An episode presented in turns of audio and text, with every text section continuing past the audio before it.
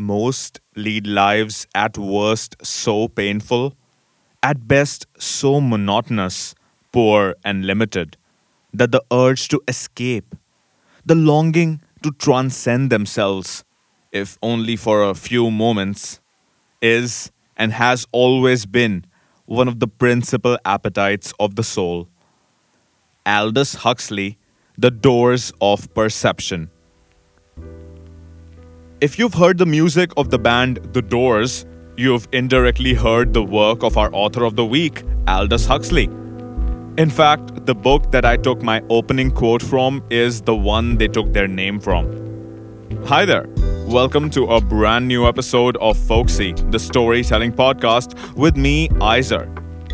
Our second season follows the best short story writers of the 19th century, at least according to the listicle you can find in the description. Now, Aldous Huxley needs no introduction to the fan of literature or philosophy, but even if you've never heard of him, like I said earlier, you've definitely heard influences. Uh, his landmark work, Brave New World, is something that's been on my to read list forever. I, I'll get to it one day, but in the meantime, today's tale The Bookshop by Aldous Huxley from the collection Limbo. It seemed indeed an unlikely place to find a bookshop. All the other commercial enterprises of the street aimed at purveying the barest necessities to the busy squalor of the quarter.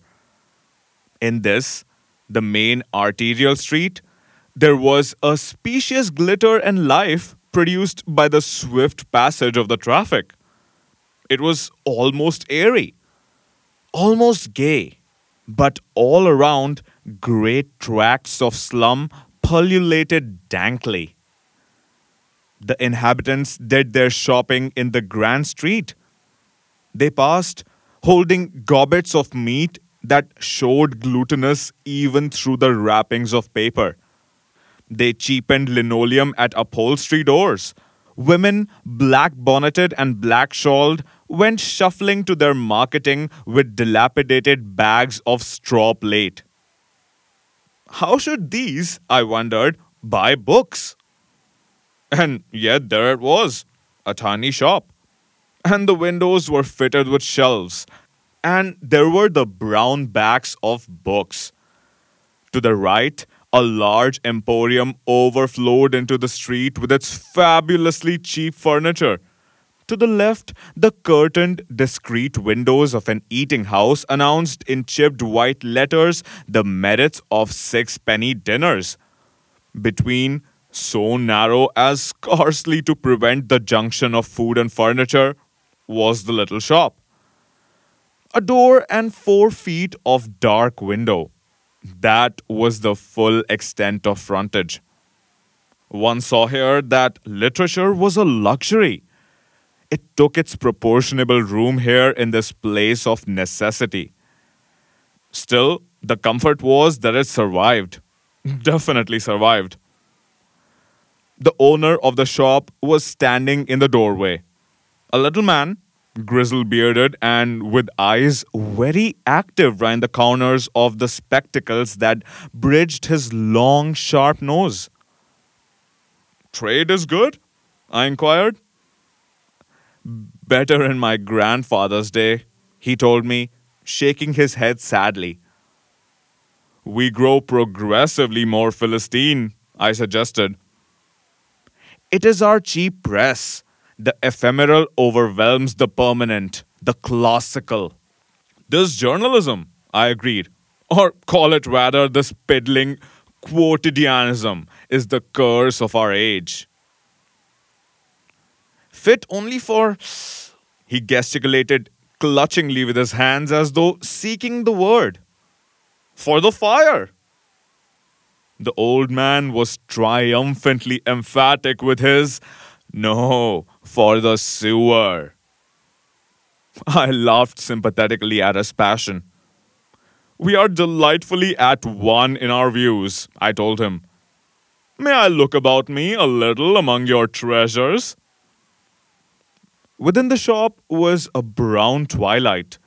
redolent with old leather and the smell of that fine, subtle dust that clings to the pages of forgotten books, as though preservative of their secrets, like the dry sand of Asian deserts beneath which, still incredibly intact, lie the treasures and the rubbish of a thousand years ago. I opened the first volume that came to my hand. It was a book of fashion plates tinted elaborately by hand in magenta and purple, maroon and solferino and puce, and those melting shades of green that a yet earlier generation had called the sorrows of Werther. Beauties in crinolines swam with the amplitude of pavilion ships across the pages. Their feet were represented as thin and flat and black like tea leaves shyly protruding from under their petticoats. Their faces were egg shaped, sleeked around with hair of glossy black, and expressive of an immaculate purity. I thought of our modern fashion figures with their heels and their arch of instep, their flattened faces and smile of pouting invitation. It was difficult not to be a deteriorationist. I am easily moved by symbols. There is something of a quarles in my nature. Lacking the philosophic mind, I prefer to see my abstractions concretely imaged. And it occurred to me then that if I wanted an emblem to picture the sacredness of marriage and the influence of the home, I could not do better than choose two little black feet like tea leaves peeping out decorously from under the hem of wide disguising petticoats. While heels and thoroughbred insteps should figure, oh well, the reverse. The current of my thoughts was turned aside by the old man's voice. I expect you are musical, he said. Oh, yes, I was a little. And he held out to me a bulky folio. Did you ever hear this? he asked. Robert the Devil. No, I never had. I did not doubt that it was a gap in my musical education. The old man took the book and drew up a chair from the dim penetralia of the shop. It was then that I noticed a surprising fact. What I had, at a careless glance, taken to be a common counter I perceived now to be a piano of a square, unfamiliar shape. The old man sat down before it. You must forgive any defects in its tone, he said, turning to me. An early Broadwood, Georgian, you know, and has seen a deal of service in a hundred years. He opened the lid and the yellow keys grinned at me in the darkness like the teeth of an ancient horse. The old man rustled pages till he found a desired place. The ballet music, he said, it's fine. Listen to this. His bony, rather tremulous hands began suddenly to move with an astonishing nimbleness, and there rose up faint and tinkling against the roar of the traffic, a gay, pirouetting music. The instrument rattled considerably, and the volume of sound was thin as the trickle of a drought shrunken stream. But still, it kept tune, and the melody was there. Filmy, aerial. And now for the drinking song, cried the old man, warming excitedly to his work. He played a series of chords that mounted, modulating upwards towards a breaking point, so supremely operatic as positively to be a parody of that moment of tautening suspense when the singers are bracing themselves for a burst of passion. And then it came the drinking chorus one picture to oneself cloaked men, wildly jovial over the emptiness of cardboard flagons. Versiama taza piena, il generosa humor. The old man's voice was cracked and shrill, but his enthusiasm, made up for any defects in execution. I had never seen anyone so wholeheartedly a reveler. He turned over a few more pages. Ah, the Valse Infernale, he said. That's good. There was a little melancholy prelude and and then the tune. Not so infernal perhaps as one might have been led to expect, but still pleasant enough. I looked over his shoulder at the words and sang to his accompaniment. Demoni fatale, phantasmi dioror, de regni infernale, plaudite al signora. A great steam driven brewer's lorry roared past with its annihilating thunder and utterly blotted out the last line. The old man's hands still moved over the yellow keys. My mouth opened and shut, but th- there was no sound of words or music. It was as though the fatal demons, the phantasms of horror, had made a sudden eruption into this peaceful, abstracted place. I looked out through the narrow door. The traffic ceaselessly passed. Men and women hurried along with set faces. Phantasms of horror, all of them. Infernal realms wherein they dwelt. Outside, men lived under the tyranny of things. Their every action was determined by the orders of mere matter, by money, and the tools of their trade, and the unthinking laws of habit and convention. But here, I seemed to be safe from things, living at a remove from actuality. Here, where a bearded old man improbable survival from some other time, indomitably played the music of romance, despite the fact that the phantasms of horror might occasionally drown the sound of it with their clamor. So, will you take it? The voice of the old man broke across my thoughts. I will let you have it for five shillings. He was holding out the thick, dilapidated volume towards me. His face wore a look of strained anxiety.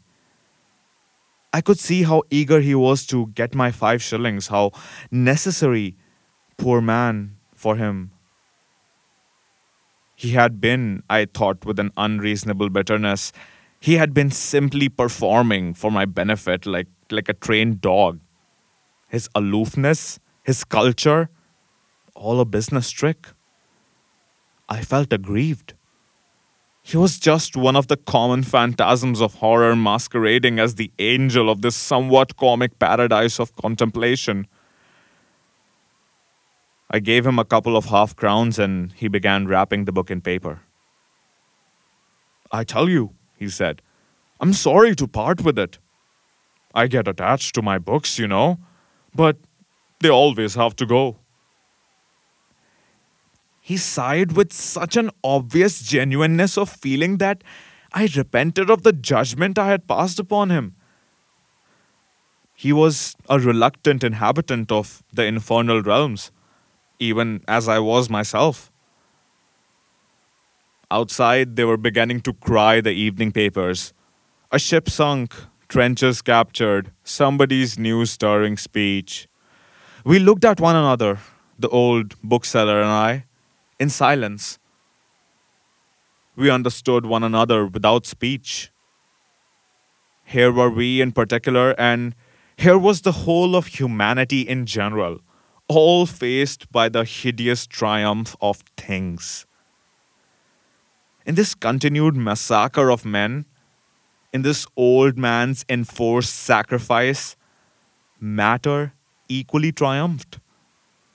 And walking homeward through Regent's Park, I, I too found matter triumphing over me.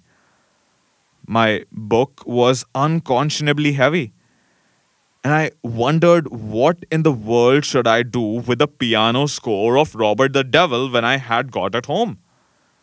It would only be another thing to weigh me down and hinder me. And at the moment, it, it was very, oh, abominably heavy. I, I leaned over the railings that ring around the ornamental water and and as unostentatiously as I could, I let the book fall into the bushes. I often think it would be best not to attempt the solution of the problem of life. Living is hard enough without complicating the process by thinking about it. The wisest thing, perhaps, is to take for granted the wearisome condition of humanity, born under one law to another bound, and to leave the matter at that without an attempt to reconcile the incompatibles. Oh, the absurd difficulty of it all.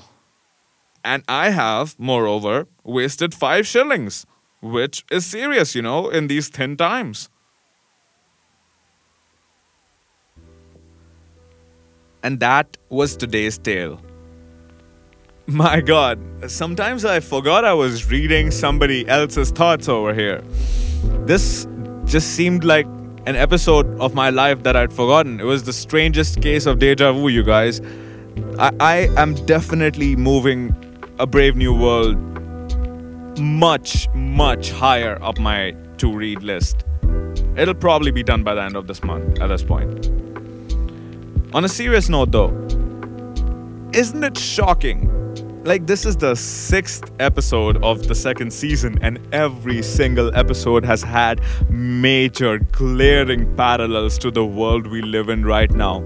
I mean yeah some thoughts of this character are dated and some of them were meant to look that way i guess because the rest of them it's a satire it's a satirical piece and it's it's amazing how much detail has been put into such an innocuous seeming piece like it's about a bookshop and yet it's a commentary on the entirety of society as perceived by this character and in turn it's a satire on how people perceive the society that they themselves inhabit and how hypocritical they become. Like genuinely speaking i got a few pointers to execute into my life uh, into the in, in like next couple of hours and days as of recording and putting this out. I'm telling you, I, will be a changed person uh, because of uh, what I read and heard here. Just I'll, I'll notice a lot more of the things I do with respect to how we inhabit society uh, as of today, and I feel like that is a very important distinction to make.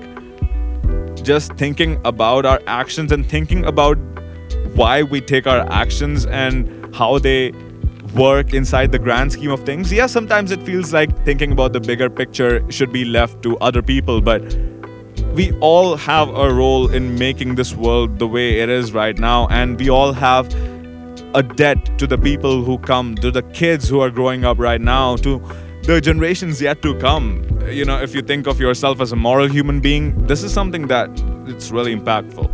But yeah, that was me. And what did you think about it? Got a differing, concurring, or adjacent opinion? Just got a review or something? Well, shoot us a comment. Or if you're listening on YouTube, that's downstairs. But if you're elsewhere, guess what? You can now leave the show a voice note and we'll play it at the end of the next episode. How cool is that? Am I right? There's a link for that in the description of this episode and every single episode going forward and going backward till season two episodes. Yeah, I'm not going back farther than that. Sorry. Today's brilliant music selection was brought to us by our friend Riddiman, or Prod Riddiman as he goes by on YouTube. This lovely gentleman makes the most amazing free to use beats every single week, sometimes multiple times a week. And creators like us here at Folksy are immensely thankful to Prod Man and other wonderful beatmakers and other creatives who choose to share their work for free. There's definitely a place for paid work. Gotta play the internet bill somehow, right? But it's still nice to see people giving back in this form for non profit and even in this case, free for profit work if you have a need for a beat or basically any kind of background music, go check Riddiman out. There's a link in the description for that as well. And, well, that was this week's episode of Folksy. Catch you guys here next week. Sayonara.